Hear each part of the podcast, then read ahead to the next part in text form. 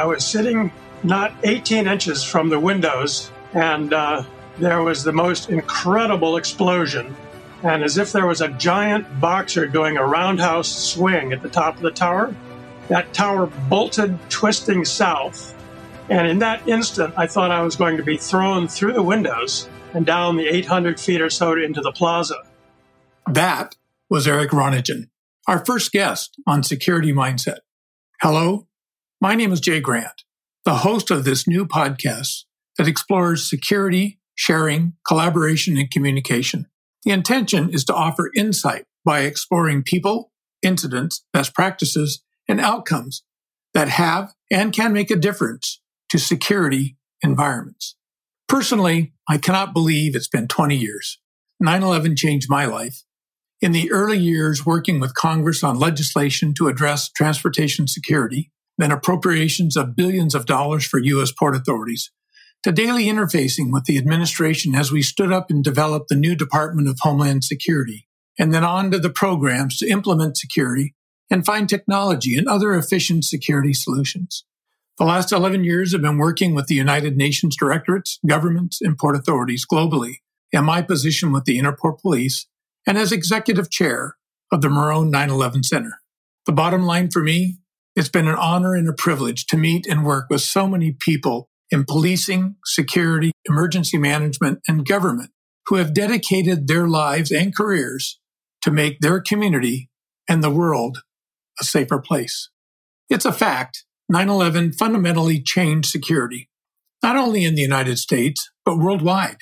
From billions to trillions of dollars have been spent on terrorism and security requirements, trying to keep people, critical infrastructure, and our cities safe. Significant incidents have not been limited to airports, such as the Brussels bombing. Although there have been many, it also includes seven, seven attacks on London's underground transportation system and the Paris and Manchester stadiums, and so many other places where we work and live, right down to the streets of our cities. Our mission here is not just to discuss, but to speak to those who are relevant to the events. We're going to begin our first podcast focusing on the World Trade Towers itself. Frankly, because it was a disruptive event that killed nearly 3,000 and injured over 6,000 people who thought they were safe in a country who could not imagine it could happen. The change in security and policy became immense, from political to how we think when it comes to methods of protection.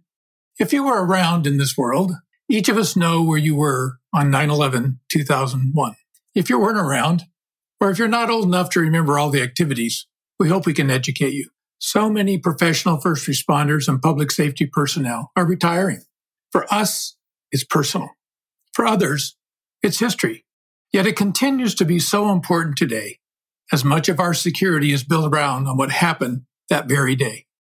Frankly, some of us wonder if we have progressed enough and what I mean by this is with heightened security requirements, depending on the environment, can we still make people safer? What seems to get in the way? Are we spending money efficiently and in the right places? Have we learned enough not to repeat the mistakes of our past? It's a challenge to protect any public venue. Not every environment has a fence around it, and we've come to learn that itself is not viable. However, we're still standing in lines. We still have too many ID cards, some that require the same vetting to be issued. And in many cases, we continue to have stovepipe solutions. For all the good that's been done, it seems like there's room for improvement. Today's technology can provide enormous sharing capabilities and manage individual government requirements. But how do we use it? Also, how do we safeguard it? Technology and the internet itself in many cases, these are some of the challenges that were with us before 9 11, and they're still with us today. Let's explore how we can do better and what we're going to do to get there. When it comes to security mindset, let's explore a couple of authorities in a country who changed their mindset. The Port Authority of New York and New Jersey began their process after the bombing of the World Trade Center in 1993. The fact is, they were in the process of making significant changes on the morning of 9 11 itself. Eric will mention this.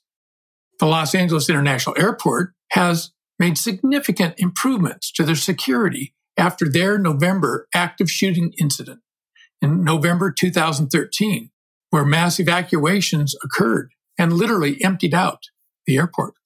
And the entire country of the United Kingdom changed course in their security after multiple IRA attacks and bombings in the City of London. The City of London and the Metropolitan Police established a program called Project Griffin in 2004 to stop the threats against the city's financial institutions. Further, they developed a countrywide plan to thwart terrorism and other major serious crimes. These wake up calls demand new thinking, a change in security mindset. Yet so many authorities have not heeded these lessons learned. Frankly, one way to prevent such actions is not even a secret. Not at all. First and foremost, the most significant aspect of public safety and security is prevention, balanced with protection and preparedness, and finally, actively pursuing those who would do us harm.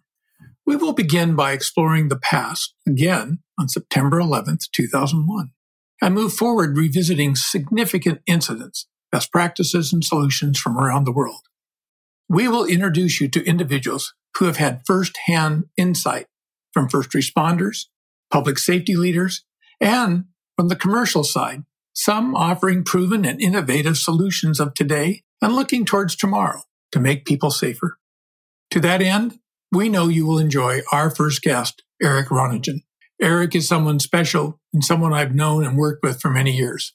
He published his own personal story in a book called From the Inside Out.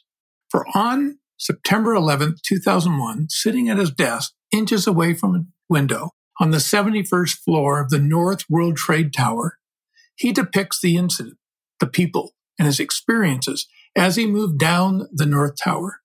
In the end, Eric was reportedly the last person to walk out of the South Tower alive. But before we meet Eric, one more thing. Let me tell you a little bit about the Morrone 9-11 Center for Counterterrorism and Security. It's a story in itself. Fred V. Morrone was the superintendent of police and director of public safety for the Port Authority of New York and New Jersey. He was a command police officer of vision, and there are many stories relevant to this fact. He wanted to share the wealth of knowledge of security with the world, especially the third world countries, and how this would assist them in combating terrorism, even before 9 11. Fred was our friend and colleague, he was the highest ranking public official and police officer to perish in 9 11. He and his 36 officers, along with the many New York City police officers and the New York City firefighters, all gave their lives working to protect others. Fred was also the executive vice president and incoming board chair of the International Organization of Airport and Seaport Police, known today as the Interport Police. The board in mutual agreement with his wife, established the Morrone Educational Memorial Fund at the Port Authority's Memorial in New York on September 11, 2002. In 2007, the Fred Morrone Memorial Award was established, honoring an individual who had significantly distinguished themselves in fighting terrorism and serious crime in public safety or policy and in 2012 to honor those who continue the fight of terrorism and serious transnational crime, working with the Interport Police, the Police and Public Safety 9/11 Medal was established. The inaugural recipients of the Police and Public Safety 9/11 Medal were awarded in a ceremony in New York City to the men and women of the Port Authority of New York and the New York police officers who perished that day.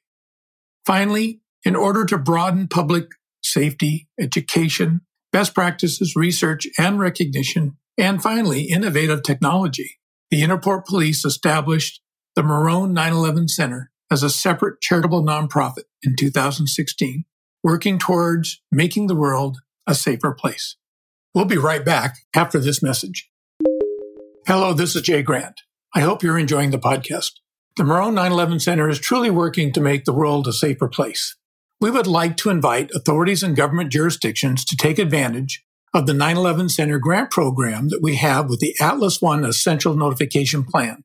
It provides a trusted notification system you control to push out messaging from operational to crisis events to the individuals in your community. Notifications can be made jurisdiction wide down to a small geofenced area. Join authorities like Charlotte, North Carolina, Milwaukee, Wisconsin, and Austin, Texas, and more. This offer is made worldwide and it's absolutely free. So go to atlas.one, that's atlas.one on the internet, and review the program and scroll down to the Morrone 911 Center grant information. You can also find the information on our website at 911center.org. Thank you. So let's begin with our first podcast. We welcome your ideas, insights, and even offering someone you might think we should talk to. Let's start now. Thank you and be safe. The Security Mindset Podcast is a production of the Morrone 911 Center. Your host is Jay Grant. Production manager is Billy Durrett. Production coordinator is Lance Lindsay. This podcast session is sponsored by Atlas One. The Morrone 911 Center is a nonprofit 501c organization. Contributions and sponsorships are greatly appreciated, as is identifying the Morrone 911 Center as your charity of choice on the Amazon Smile program. For additional information and more podcast productions as they become available, visit us at 911center.org slash podcast. This is Billy Durrett. We thank you for listening and your gracious support.